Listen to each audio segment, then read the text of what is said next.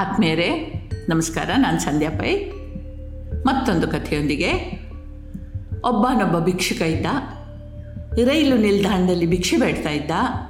ಒಂದು ದಿನ ಶ್ರೀಮಂತಿಕೆಯೇ ಮೈ ಎತ್ತಿದಂತಿದ್ದ ಒಬ್ಬರನ್ನ ಇವನು ಕಂಡ. ಕೈ ತುಂಬ ಕೊಡಬಹುದು, ಶ್ರೀಮಂತರ ಹಾಗೆ ಕಾಣ್ತಾರೆ ಅಂತ ಯೋಚಿಸಿ ಅವರ ಹತ್ರ ಹೋಗಿ ಸೇಠ್ಜಿ ಹರಿಯದ ಬಡತನ ಏನಾದರೂ ಕೊಡಿ ಅಂತಂದ. ಸೇಠ್ಜಿ ಇವನನ್ನು ಮೇಲಿಂದ ಕೆಳಗೆ ತನಕ ನೋಡಿದ್ರು. ಅದಯ್ಯ ಯಾವಾಗ ನೋಡಿದ್ರು ಬೇಡ್ತಾ ಇರ್ತೀಯ? ಯಾವಾಗಲಾದರೂ ಯಾರಿಗಾದರೂ ಏನನ್ನಾದರೂ ಕೈ ಎತ್ತಿ ಒಂಚೂರೇನಾದರೂ ಕೊಟ್ಟಿದ್ದಿದೆಯೇನು? ಬರೀ ತೆಗೆದುಕೊಳ್ಳದೆ ಬದುಕಲ್ಲ, ಚಿಕ್ಕ ಪುಟ್ಟದಾದರೂ ಸೈ, ಏನಾದರೂ ಕೊಡೋದು ಕಲ್ತ್ಕೋ ಅಂತಂದರು. ಇವನಿಗೆ ಪಿಚ್ಚನ್ನಿಸ್ತು ಇರಿಸು ಮುರುಸಾಯಿತು, ಸ್ವಾಮಿ, ನಾನೇ ಬೇಡಿ ಜೀವನ ನಡೆಸುವವ, ಇನ್ನು ಕೊಡ್ಲಿಕ್ಕೆ ನನ್ನಲ್ಲಿ ಏನಿದೆ? ಅಂದ. ಸೇಜ್ಜಿ ಬಿಡಲಿಲ್ಲ. ಏನಾದರೂ ಇರಬೇಕು. ಏನೂ ಇಲ್ಲದವ ಅಂತೂ ಯಾರೂ ಇಲ್ಲವೇ ಇಲ್ಲ. ಇಲ್ಲವೇ ಇಲ್ಲ ಅಂತ ಆದರೆ ತೆಗೆದುಕೊಳ್ಳುವ ಹಕ್ಕು ನಿನಗಿಲ್ಲ ಅಂತ ಹೇಳಿ ಹೊರಟೆ ಹೋದರು. ಸೇಜ್ಜಿ ಮಾತುಗಳು ಬುದ್ ಭಿಕ್ಷುಕನ ಎದೆ ತಟ್ಟಿದ್ವೋ? ಹೌದು. ಬರೀ ತೆಕ್ಕೊಂಡು, ತೆಗೆದುಕೊಂಡು ಇಷ್ಟು ಕಾಲ ಕಳೆದೆ ಋಣಭಾರ ತುಂಬಿರಬೇಕು. ಏನಾದರೂ ಕೊಡೋ ಸಮಯ ಬಂದಿದೆ ಅನ್ನಿಸ್ತದೆ ಆದರೆ ಏನು ಕೊಡಲಿ ಅಂತ ಚಿಂತೆ ಮಾಡಲಿಕ್ಕೆ ಶುರು ಮಾಡಿದ. ಎಷ್ಟು ಯೋಚಿಸಿದ್ರು ಏನು ಕೊಡಬಹುದು ಎಂಬ ಪ್ರಶ್ನೆ ಎಷ್ಟೇ ಉಳಿದು ಹೋಯಿತು, ಯಕ್ಷ ಪ್ರಶ್ನೆ ಆಯಿತು, ಮೂರನೇ ದಿನ ಬೆಳಗ್ಗೆದ್ದು ಎಂದಿನಂತೆ ರೈಲ್ವೆ ನಿಲ್ದಾಣದತ್ತ ಹೆಜ್ಜೆ ಹಾಕಿದ. ದಾರಿಯಲ್ಲಿ ಚಿಕ್ಕದೊಂದು ಕಾಡು ದಾಟಬೇಕಾಗಿತ್ತು. ಎಂದು ಅವನ ಧ್ಯಾನ ಆ ಕಾಡಿನತ್ತ ಹೋಗೇ ಇರಲಿಲ್ಲ. ಇಂದು ಈ ಕಾಡಿನಲ್ಲಿ ಥಂಡಿಯಾಗಿ ಬೆಳೆದು ಘಮಘಮಿಸ್ತಾ ಇದ್ದ ಚಂದದ ಹೂಗಳು ಇವನ ಕಣ್ಣಿಗೆ ಬಿತ್ತು. ತಲೆಯಲ್ಲಿ ಮಿಂಚು ಮಿಂಚಿತು ಹಿಡಿ ತುಂಬ ಹೂ ತೆಕ್ಕೊಂಡು ನಿಲ್ದಾಣಕ್ಕೆ ಬಂದ. ಪ್ರಯಾಣಿಕರು ಇವನ ಹೂವಿನ ಅಂದ ಚಂದಗಳಿಗೆ ಮಾರು ಹೋದರು. ತಾ ಮುಂದು, ನಾ ಮುಂದು ಅಂತ ಒಂದೊಂದು ಹೂ ತೆಕ್ಕೊಂಡು ಇವನ ಕೈಯಲ್ಲಿ ಕಾಸಿಟ್ರು. ಸಂಜೆಯಾಗುವಷ್ಟರಲ್ಲಿ ಕೈ ತುಂಬ ಕಾಸಾಗಿತ್ತು. ಭಿಕ್ಷುಕರಿಗೆ ಆನಂದ, ಆಶ್ಚರ್ಯ ಒಂದಿಗೆ ಆಯಿತು. ಬೇಡ ಬೇಡ ಅಂದರೂ ಕೈ ತುಂಬ ಹಣ ಬಂದಿತ್ತು. ಅಂದಿನಿಂದ ಈ ಕಾಯಕ ನಿರಂತರವಾಗಿ ನಡೀಲಿಕ್ಕೆ ಶುರುವಾಯಿತು. ಹೂವಾಯಿತು, ಬಣ್ಣ ಬೆಳೆದ ರಂಬೆ ಕೊಂಬೆಗಳಾದವು. ಏನೋ ಒಂದು ತರ್ತಾ ಇದ್ದ. ಮಂದಿ ಇವನಿಗೋಸ್ಕರ ಕಾಯಕ್ಕೆ ಶುರು ಮಾಡಿದರು. ಒಂದಾನೊಂದು ಕಾಲದಲ್ಲಿ ದಿನ ಇಡೀ ಅಲೆದಾಡಿದ್ರು. ಒಂದೇ ಒಂದು ಚಿಕ್ಕಾಸು ಸಿಗದೆ ಬರಿಗೈಯಲ್ಲಿ ಮನೆಗೆ ಹೋಗ್ತಾ ಇದ್ದವ. ಇಂದು ಕೈ ತುಂಬ ಸಂಪಾದಿಸ್ತಾ ಇದ್ದ. ಆತ್ಮವಿಶ್ವಾಸ ಕುಗ್ಗಿ ದೀನನು ಹತಾಶನೋ ಆಗಿದ್ದವ. ಇವಾಗ ತಲೆ ಎತ್ತಿ ನೋಡ್ತಾ ಇದ್ದ. ಸಾರ್ಥಕತೆಯ ಆತ್ಮವಿಶ್ವಾಸದ ಭಾವದಿಂದ ಎದೆ ಉಬ್ಬಿಸಿ ನಡೀತಾ ಇದ್ದ. ಒಂದು ದಿನ ಅದೇ ಸೇಜಿ ಕಂಡ್ರು.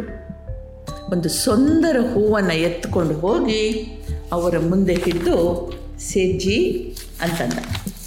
ಅವರು, ಆಹಾ, ಎಂಥ ಚಂದದ ಹೂವಪ್ಪ, ಎಂಥ ಸುಗಂಧ, ಈ ಹೂಗಳೆಲ್ಲ ನನಗೆ ಕೊಡು ಅಂತಂದರು.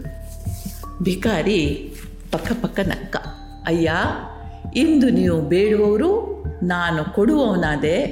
ಹಿಂದಿನ ಬಾರಿ ಭೇಟಿಯಾದಾಗ ನೀವು ಒಂದು ಮಾತು ಹೇಳಿದ್ರಿ, ನಾನು ವ್ಯಾಪಾರಿ, ಮುಫತ್ತಿನಲ್ಲಿ ಯಾರಿಗೂ ಏನೋ ಕೊಡೋದು ನನ್ನ ವೃತ್ತಿ ಧರ್ಮ ಅಲ್ಲ, ನೀನೇನಾದರೂ ಕೊಟ್ಟರೆ ನಾನು ನಿನಗೆ ಭಿಕ್ಷೆ ಕೊಡ್ತೀನಿ ಅಂತಂದಿರಿ. ಈಗ ನಾನು ಕೇಳ್ತಾ ಇದ್ದೀನಿ, ಈ ಹೂವಿನ ಬದಲಿಗೆ ನೀವು ನನಗೇನು ಕೊಡಬಲ್ಲಿರಿ? ಏಕೆಂದರೆ ನಾನೀಗ ಭಿಕ್ಷುಕನಲ್ಲ, ವ್ಯಾಪಾರಿ ಅಂತಂದ. ಸೇಜ್ಜಿಗೆ ಆಶ್ಚರ್ಯ ಆಯಿತು. ಇವನನ್ನು ನೋಡಿ ನಿನ್ನ ಜೀವನಕ್ಕೊಂದು ಹೊಸ ಆಯಾಮ ಸಿಕ್ತು, ಸಂತೋಷವಾಯಿತು ಅಂತ ಹೇಳ್ತಾ ಇವನ ಕೈಗೆ ಒಂದಿಷ್ಟು ಹಣ ಹಾಕಿ ಹೂಗಳನ್ನು ತೆಗೆದುಕೊಂಡ್ರು. ನಂತರ ವ್ಯಾಪಾರಿ ತಾನು ವಿಕ್ರಯಿಸುವ ವಸ್ತುವನ್ನು ತಾನೇ ಸಂಪಾದಿಸ್ತಾನೆ, ಪ್ರಕೃತಿಯಿಂದ ಮೊಫತ್ತಾಗಿ ತೆಗೆದುಕೊಂಡು ಮಾರೋದಿಲ್ಲ. ಈ ಹೂಗಳು ನಿನ್ನ ತೋಟದಿಂದ ಬಂದದ್ದಾದರೆ, ನೀನೇ ಕಷ್ಟು ಬೆಳೆದದ್ದಾದರೆ, ನೀನು ಕೆಲವೇ ಪುಡಿಕಾಸುಗಳು ಇವುಗಳನ್ನು ಕೊಡ್ತಾ ಇರಲಿಲ್ಲ. ನಿನಗೆ ಇವುಗಳ ಬೆಲೆ ತಿಳಿದಿಲ್ಲ. ಯಾಕೆ ಅಂದರೆ, ನೀನು ಇವುಗಳಿಗಾಗಿ ಬೆವರು ಹರಿಸಿಲ್ಲ. ಪ್ರವ, ಪ್ರಯತ್ನಿಸಿ ನೋಡಿ ಅಂತ ಹೇಳಿ ಹೊರಟೋದ್ರು. ಮತ್ತೊಮ್ಮೆ ಅವರ ಮಾತುಗಳ ಇವನ ಹೃದಯ ತಟ್ಟಿದ್ವು. ಹೌದಲ್ಲ? ಪ್ರಕೃತಿ ಕಷ್ಟಪಟ್ಟು ಇವುಗಳನ್ನು ಬೆಳೆಸಿದ್ಲು. ನಾನು ಮಾರಿ ಹಣ ಗಳಿಸಿದೆ. ಇದರಲ್ಲಿ ನನ್ನ ಹಿರಿಮೆ ಏನು? ನನ್ನ ಪಾತ್ರ ಏನು? ಇದು ಬದಲಾಗಬೇಕು ಅಂತ ಯೋಚನೆ ಮಾಡಿದ ಒಂದು ವರ್ಷ ಕಳೀತು ಇಬ್ಬರು ಶ್ರೀಮಂತರು ಒಂದು ರೈಲಿನ ಭೋಗಿಯಲ್ಲಿ ಪ್ರಯಾಣಿಸ್ತಾ ಇದ್ದರು ಒಬ್ಬ ಮತ್ತೊಬ್ಬರನ್ನು ನೋಡ್ದ, ಕೂಡಲೇ ಕೈ ಮುಗಿದು ಸೇಜ್ಜಿ ನನ್ನ ಪರಿಚಯ ಆಯ್ತೇನು? ಅಂತಂದ, ಜೀವನದಲ್ಲಿ ಎರಡು ಬಾರಿ ತಮ್ಮನ್ನು ಭೇಟಿಯಾಗಿದ್ದೇನೆ. ಎರಡು ಸಲವೂ ನನ್ನ ಚಿಂತನೆಯ ಜೀವನದ ಗತಿಯನ್ನೇ ಬದಲಾಯಿಸಿದಿರಿ. ನಾನು ಮೊದಲ ಬಾರಿ ಭಿಕ್ಷುಕನಾಗಿದ್ದೆ. ನಂತರ ಹೂವಿನ ಬದಲಿಗೆ ಭಿಕ್ಷೆ ತೆಕೊಳ್ಳೋವನಾಗಿದ್ದೆ ಈಗ ನಾನೊಬ್ಬ ಹೂವಿನ ವ್ಯಾಪಾರಿ. ಮೊದಲ ಭೇಟಿಯಲ್ಲಿ ನನ್ನ ಬದುಕಿನ ಗತಿ ಏನಾಗಬೇಕು ಅಂತ ಮಾರ್ಗದರ್ಶನ ಮಾಡಿದ್ರಿ. ಎರಡನೇ ಭೇಟಿಯಲ್ಲಿ ಪ್ರಕೃತಿ ಮತ್ತು ಮನುಷ್ಯನ ಸಂಬಂಧವನ್ನು ತೆರೆದು ತೋರಿಸಿದ್ರಿ. ನನ್ನ ಬದುಕು ಬದಲಾಯಿತು. ಈಗ ನಾನು ಏನು ಅಂತ ನನ್ನ ನಿಚ್ಚಳವಾಗಿ ಕಂಡಿದೆ ಅಂತಂದ. ಸೇಡ್ಜಿ ನತ್ತ ಅಯ್ಯ, ನಾವು ಏನು ಅಂತ ನಂಬ್ತೇವೋ ನಾವು ಅದೇ ಆಗ್ತೀವಿ. ನೀನು ನೀನು ಭಿಕ್ಷುಕ ಭಿಕ್ಷುಕ ಅಂದ್ಕೊಂಡೆ ಹಾಗೆ ಅದೇ ಈಗ ನಾನು ವ್ಯಾಪಾರಿ ವ್ಯಾಪಾರಿ ಅಂದ್ಕೊಳ್ತಾ ಇದೆಯಾ? ನೀನು ಅದೇ ಆಗಿದೆಯಾ ಅಂತಂದ. ಚಂದದ ಕತೆ ಅಲ್ವಾ? ನಿಮಗೆಲ್ರಿಗೂ ಒಳ್ಳೆಯದಾಗಲಿ ನಮಸ್ಕಾರ. ಜೈ ಹಿಂದ್.